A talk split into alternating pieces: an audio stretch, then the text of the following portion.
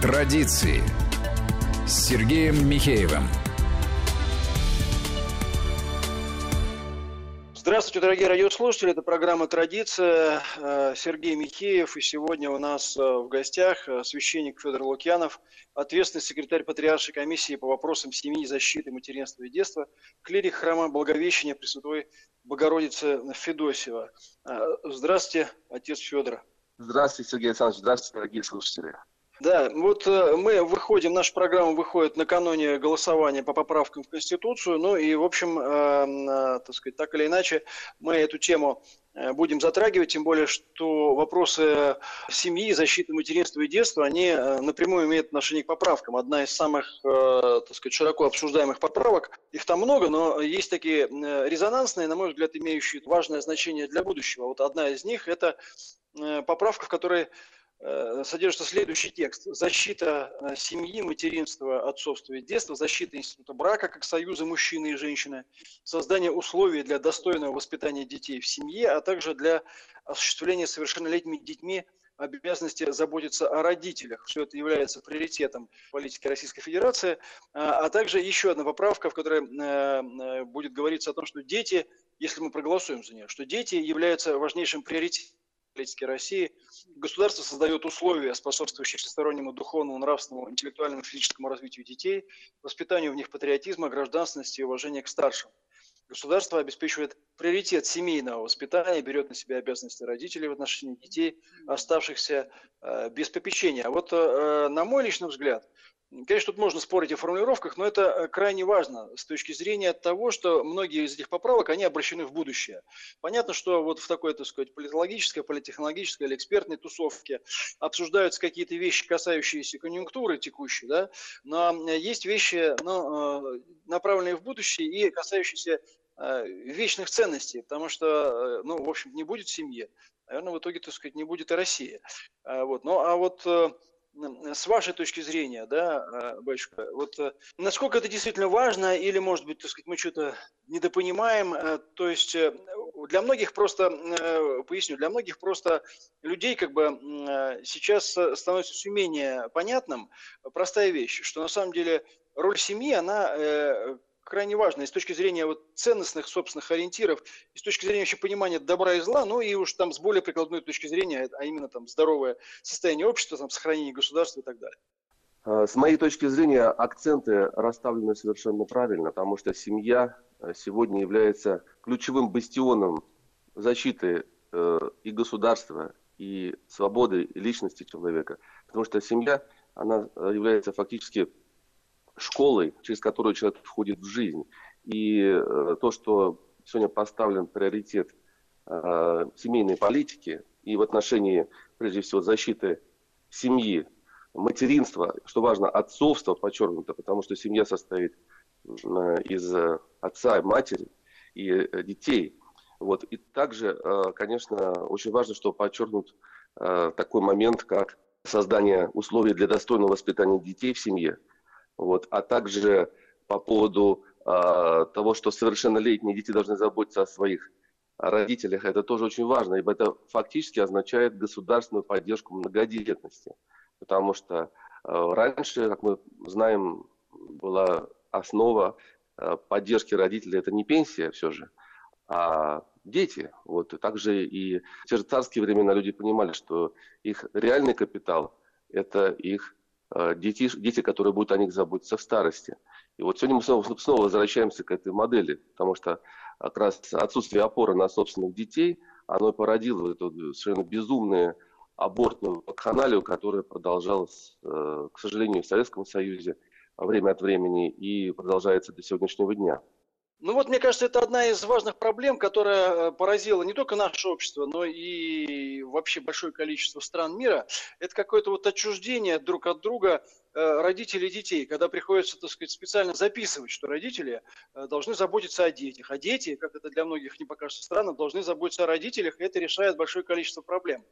Попытка переложить все свои заботы на государство или еще на кого-то, да, это такая довольно странная, довольно странная конструкция, которая, вот, мне кажется, стала результатом а, того, что вот мы вышли из советского времени, в котором вообще вот некое обобществление всех их семейных институтов поддерживалось идеологически, ну как бы вообще, как бы, да, ну к коммунизму идем, какая может быть семья, непонятно, да, э, с одной стороны. Они позже стали уже понимать, что это, так сказать, довольно бредовая постановка к вопросу, но мне кажется, многие вещи просто уже упустили.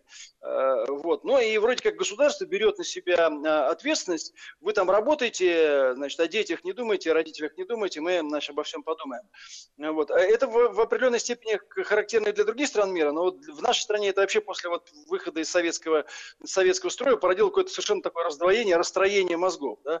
И люди, в общем, не понимают, к чему приткнуться. В итоге э, получилась, получается довольно странная такая картинка, при которой как бы вроде бы как и надо сохранять семью, да, но при этом в головах у многих уже э, такая атомизация, отчуждение друг от друга, потому что действительно вы правы, э, ведь многих проблем со стариками не было бы, если бы дети, которых они родили и воспитали, не забыли бы про них. Потому что вот у нас очень часто и много говорят вот там, в социальных сетях, в том числе, знаете, вот наши бабушки, дедушки, бедные наши старички, тра-та-та и тра-та-та, вот у них такая маленькая пенсия, и я согласен, пенсия у них небольшая, да, я уж не говорю о том, что в свое время, в 90-е годы, их, у них все сбережения украли просто-напросто, да, но, тем не менее, ведь практически у всех у них есть дети, причем дети взрослые, у некоторых по несколько детей, там по двое, а иногда и больше, а, но получается, что эти дети просто их бросили, ну, государство, пенсия, понятно, но получается, что эти дети их бросили, то есть в голове какая-то разруха. А, не знаю, насколько можно будет вылечить это с помощью законов, но тем не менее, это же как бы достаточно серьезная проблема. И здесь очень важно осознать, что это основной закон государства, который сейчас изменяется. И это дает надежду на то, что мы изменим все же базовые установки общества в сторону возвращения к исконным ценностям, потому что изначально, конечно, надо понимать, что государство не может быть ни коллективным отцом, ни коллективной матерью для своих граждан. И именно вот это вот упование целиком на государство, оно породило в советское время вот, деградацию института семьи. Потому что, по сути дела, все были тружениками, э, государство забирало как бы женщину из семьи, вот. В результате оно обещало некую поддержку. В итоге э, и семьи не, не формировались многодетные, крепкие, вот, такого не было, были фактически так сказать, союзы, такие трудовые союзы. Вот, и потом получили результат после распада Советского Союза, что начала потихоньку распадаться и семья. И дети не ассоциировали себя с э, вот таким долгом в отношении своих родителей. Вот сегодня нам предстоит это восстанавливать, и сейчас считаю, что основной закон, новая его редакция, она поможет этому.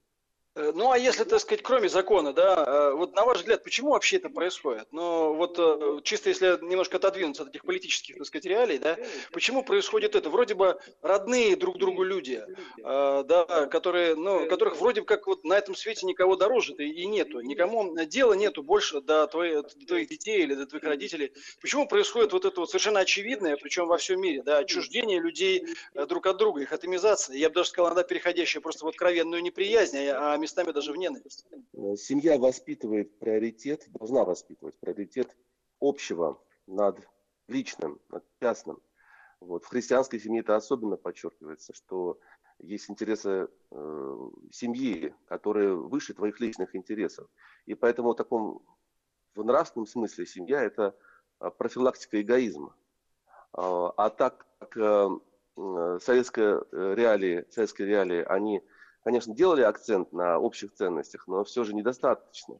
Вот, и э, не было э, у ребенка, не было, э, вот сейчас, по крайней мере, у тех вот людей, которые вышли из того времени, еще остались эти воспоминания, но уже современное поколение, оно очень быстро э, атомизировалось в силу того, что все же не было э, понятия семьи как вот такого бастиона, э, такой вот э, конгломерата, который необходимо охранять поддерживать. Потому что в каком-то смысле, э, опять же, все-таки говоря о политическом моменте, в каком-то смысле э, советская власть переживала, что семья перетянет на себя приоритеты, поэтому была критика этого покровительства, непотизма там, и так далее.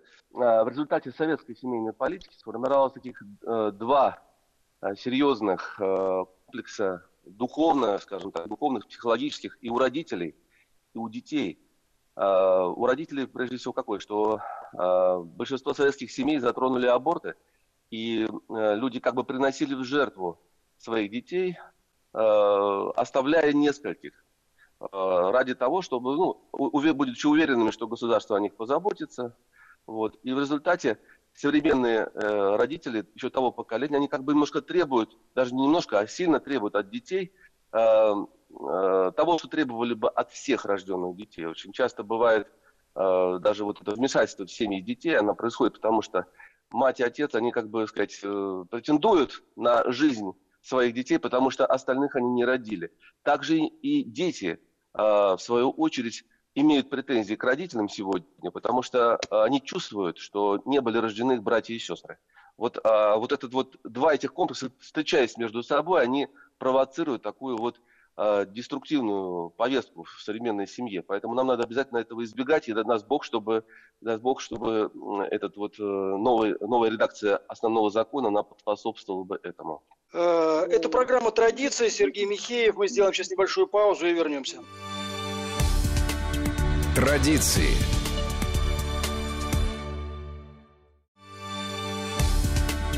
Традиции с Сергеем Михеевым. Программа «Традиция». Э, Сергей Михеев. Э, и у нас в гостях священник Федор Лукьянов. Продолжаем разговор о семье. Вот мы здесь говорили о советском наследии. На мой личный взгляд, э, советский так сказать, период, он в смысле семейной политики как бы был разделен, ну и вообще исторически разделен на несколько частей. Если вначале это было оголтелое абсолютно разрушение всех традиционных институтов, семьи в том числе, какие-то бредовые мысли про обобществление там, жен, детей и всего остального, то в какой-то момент, и причем это было связано, на мой взгляд, с Великой Отечественной войной, вот 75 десятилетие, которое мы празднуем, победы, в которой мы празднуем в этом году, э, мне кажется, как пришло какое-то отрезвление. Вроде как в 60-х, 70-х годах даже попытались возродить э, семейную политику, стали по этому поводу фильмы снимать и так далее, но многие вещи были уже упущены, запустили разрушительные механизмы, вот, которые до сих пор на нас и действуют. Но э, можно ли здесь все сводить вот, там, к советской власти и так далее? Потому что ведь это же тенденция по поводу отчуждения, разрушения, она характерна в том числе и для многих других стран мира, и включая, так сказать, те же страны Запада. Там не было советской власти, там не было, так сказать, никакого построения коммунизма. Однако, если посмотреть на проценты разводов, да, на ситуацию, так сказать, семейной э, политикой, с отношениями детей э, и отцов, как бы, да, на те же Штаты, как бы, или на, на Европу, на многие другие страны мира, там же тоже это, в общем, э, достаточно катастрофично выглядит. На ваш взгляд, вот в чем здесь вообще общая, так сказать, тенденция? Чтобы понять, потому что у нас же многие вещи тоже, как бы мы, вот я лично не являюсь апологетом Советского Союза, но считаю, что там были свои плюсы и свои минусы. Хотя это, конечно, очень крайне сложная история. Но, тем не менее, у нас тоже есть вот такая, вот, знаете, э, игра, сводить все к тому, что, значит, э, вот советская власть, как бы вот из-за советской власти вот так-то произошло. А вообще, если бы не было советской власти, все было прекрасно. Но окружающий нас мир показывает, что все не прекрасно и там, где никакой советской власти не было.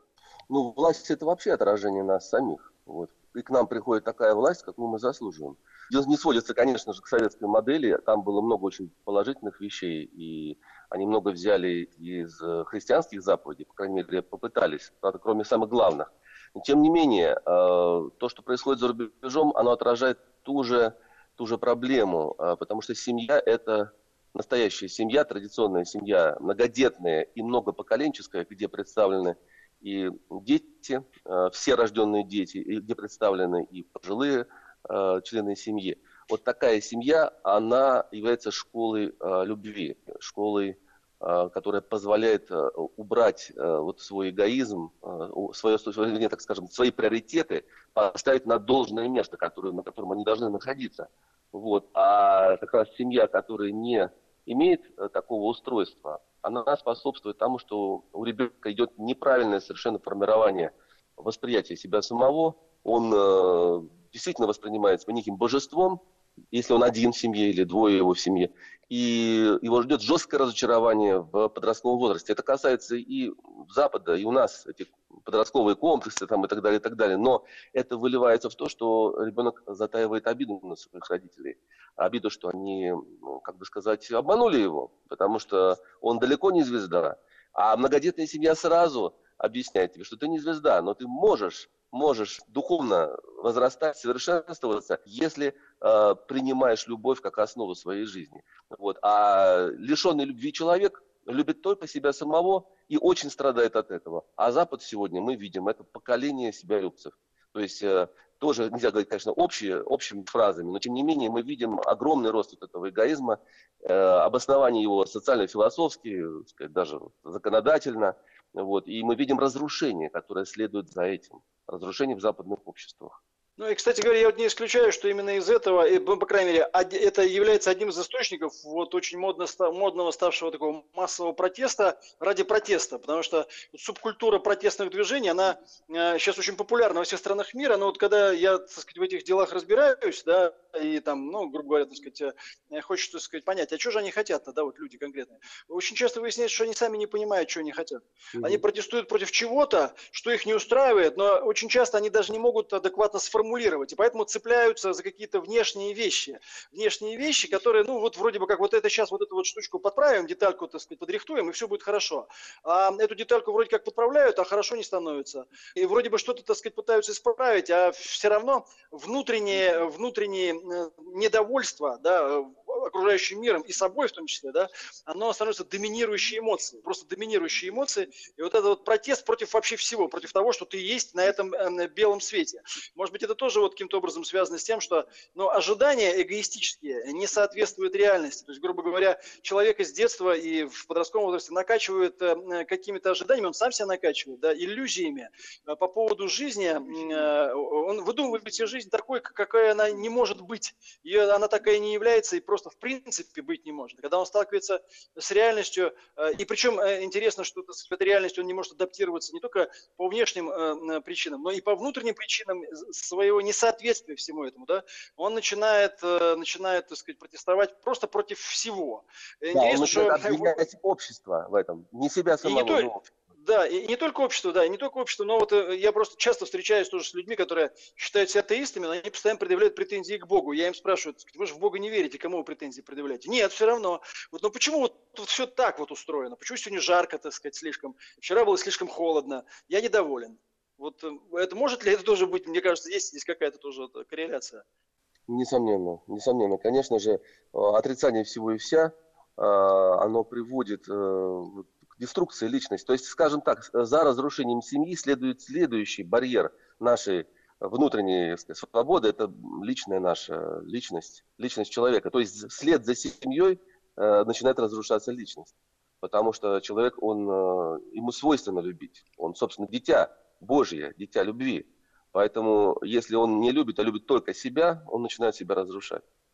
Вот. Если он не, не, не любит э, своих родителей, своих детей, если он воспринимает детей, как на Западе сегодня есть э, ряд, так сказать, уже не всегда маргинальных движений, так сказать, child-free и так далее, это когда люди вообще не хотят э, обременять себя какими-либо обязательствами по отношению к детям.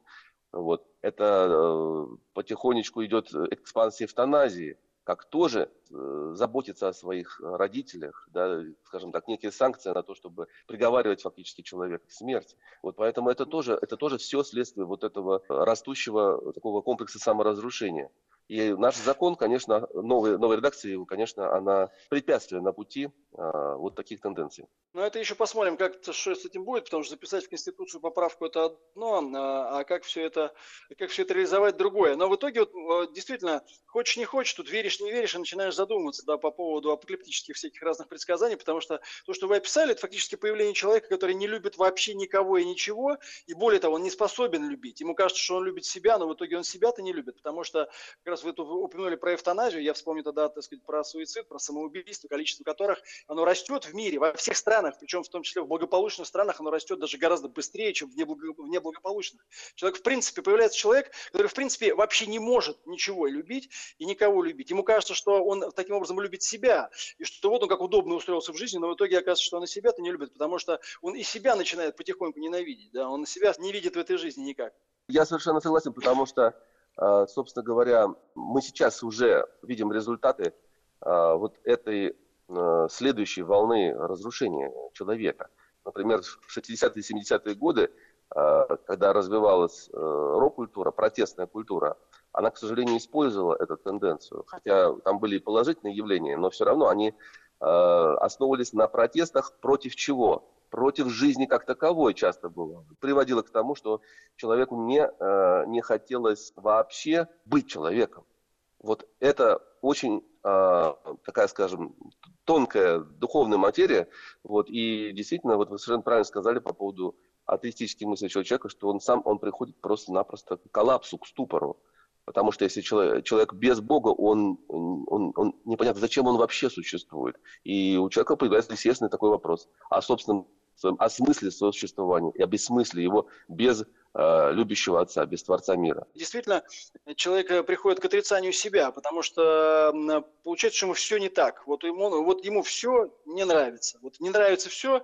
Э, сначала ему кажется, что дело в окружающих, потом он понимает, что он просто, в принципе, так сказать, ненавидит все, все и себя ненавидит, и ненавидит все, что окружает его, и субкультура современная, она эти вещи подталкивает. Но что касается многодетной семьи, я бы тоже не стал бы ее идеализировать, потому что, ну, а, бывает всяко по-разному, что называется, да, но э, вот одно совершенно точно, если уж там и нет какой-то такой, не бывает, что и нет такой, так сказать, прям запредельной любви, то, по крайней мере, человек воспитывается в системе системе э, ну, самоограничений и более реалистичное отношение к жизни. Он, по крайней мере, действительно понимает, что он не пуп земли, он учится неким практикам э, значит, ограничения себя, поведения в более крупных коллективах, и ему проще адаптироваться, и он понимает, что, так сказать, и он понимает, что о нем в случае чего кто-то вспомнит, что он имеет обязанности Э, так сказать, о ком-то позаботиться, и это просто делает его более практичным, на мой взгляд, даже, даже с точки зрения вот чисто практических вещей. Очень часто,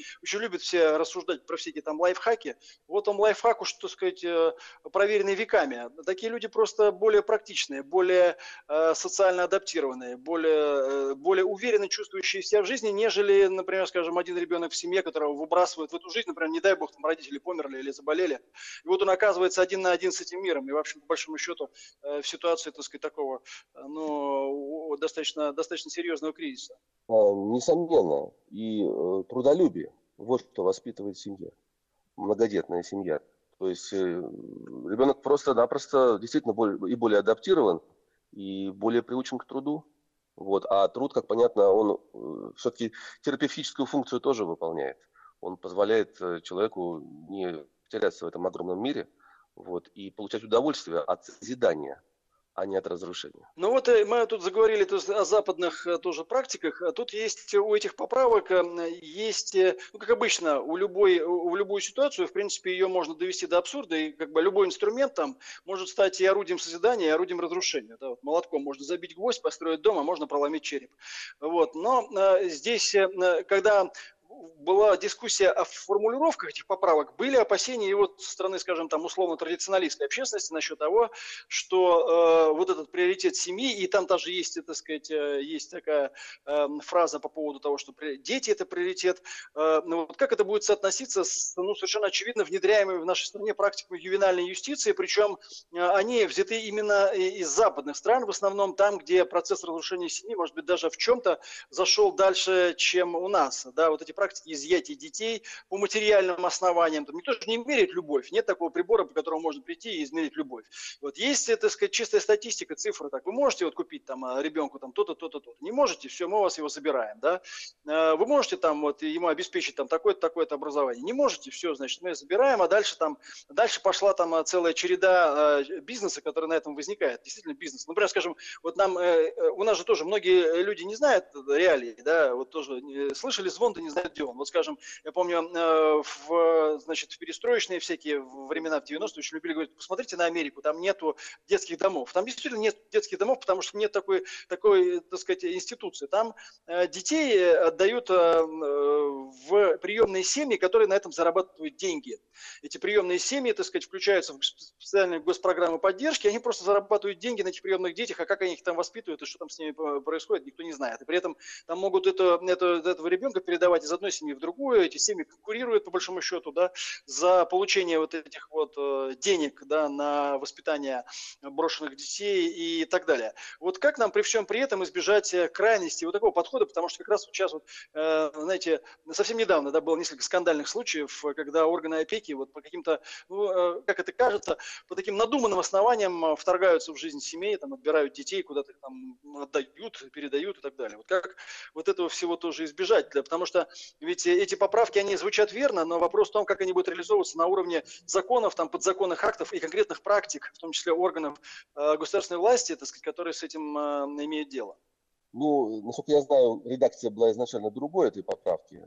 Там было указано о том, что изначально была редакция, которую очень сильно вызвала реакцию, как вы сказали, вот у такого традиционного нашего сегмента общества, как, дети как достояние государства. Многие действительно озаботились тем, что они станут ли это достояние охранять от собственной семьи. Вот. Но потом была изменена редакция, и дети теперь объявлены приоритетом государственной политики России. Мне кажется, действительно вопрос в механизме э, вот, имплементации этой поправки. И общество, конечно, не должно, ну, тут и указано так, собственно говоря, что государство, обеспечивая приоритет семейного воспитания, берет на себя обязанности родителей в отношении детей, оставшихся без попечения. Тут еще очень важный вопрос, собственно говоря, почему у нас дети остаются без попечения, да, почему вот это вот, так сказать, эм, общество теряет возможность ликвидировать вообще саму даже возможность ребенка, который остается без какого-либо без какой-либо заботы. Это тоже следствие того, что у нас а, пропали многодетные семьи. А, вот на тех же кавказских, э, кавказских регионах там обязательно есть родственники, есть дяди, есть тети, есть семьи, э, братьев, семьи сестер, и не возникает вопрос о том, что куда отдать ребенка в случае какого-то, ну, там, предположим, гибели родителей и какой-то другой истории. Вот по-хорошему, конечно, ребенок должен оставаться в своей семье, и, конечно же, ювенальная юстиция, которая существует, вот, особенно вот в скандинавской редакции, которая существует в большинстве европейских стран, вот она неприемлема ну, в нашей стране. Она, конечно, деструктивна, потому что она способствует тому, что ребенок вообще перестает воспринимать семью как э, нечто родное. Он воспринимает ее как инструмент. И это вносится в его сознание фактически. Но э, здесь я вот в этой, в этой поправке в новой редакции поправки 67, статьи 67, э, вижу, что, э, в общем-то, государство пошло навстречу патриотической общественности и обозначило пределы вмешательства своего. Надеюсь, что это будет также закреплено и какими-то подзаконными актами. Ну, я считаю, что это важно. По крайней мере, появляется база, на которой можно об этом разговаривать, которой э, можно, так сказать, требовать соответствующих этой формулировке законов и так далее. Вы сейчас вспомнили, вспомнили там про Кавказские регионы и так далее. Мне кажется, здесь еще вот э, проблема, которая иногда она так не очевидна, но тем не менее. Вообще, в принципе, и разрушение семье, семейного института приведет к разрушению традиционных связей родственных в семье. Например, скажем, почему там во многих таких более традиционных регионах и странах э, меньше с этим проблем, с теми же, так сказать, приемными детьми, вернее, детьми, так сказать, оставшими без родителей, потому что, в принципе, родственные связи очень крепки. Например, там двоюродные, троюродные братья общаются или сестры. А у нас же э, по, зачастую, так сказать, получается так, что даже родные э, э люди, родные братья, там, сестры, они могут не видеть друг друга там по 15 лет и вообще и, э, и, и и не желать этого, и более того, если они там что-то еще делят, какое-то имущество, так они просто э, друг другу злейшие враги. Э, это одна часть. А вторая часть, она чисто технологическая, это, как на мой личный взгляд, это гиперурбанизация современного общества. Особенно вот у нас это э, после, так сказать, распада Союза был этот процесс стимулирован, развал малых городов, исчезновение предприятий, так сказать, в малых городах, э, изменение структуры экономики, который стал как пылесосом вытягивать людей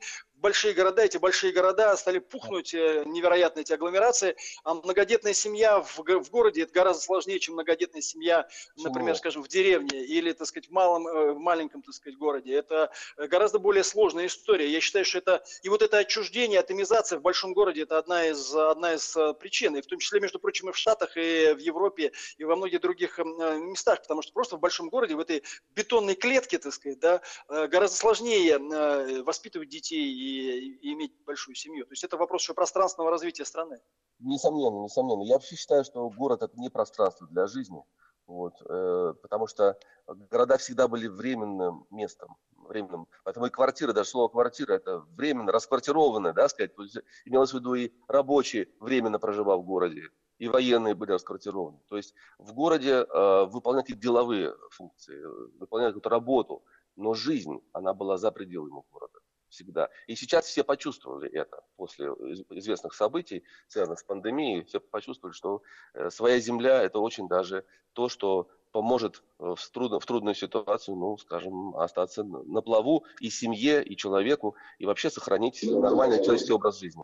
Да, я согласен, потому что даже чисто технологически э, вы решаете многие проблемы, скажем, там, если за городом вы просто людей, детей выпустили гулять, и у вас сердце не болит, то здесь вам надо встраиваться в целую систему значит, социальных механизмов. Ну что ж, э, наша передача подошла к концу, это была программа «Традиция», э, Сергей Михеев, и в гостях у нас был священник Федор Лукьянов. Я благодарю вас за этот разговор, времени у нас на него было немного, но я надеюсь, что мы еще продолжим. Всего доброго, до свидания.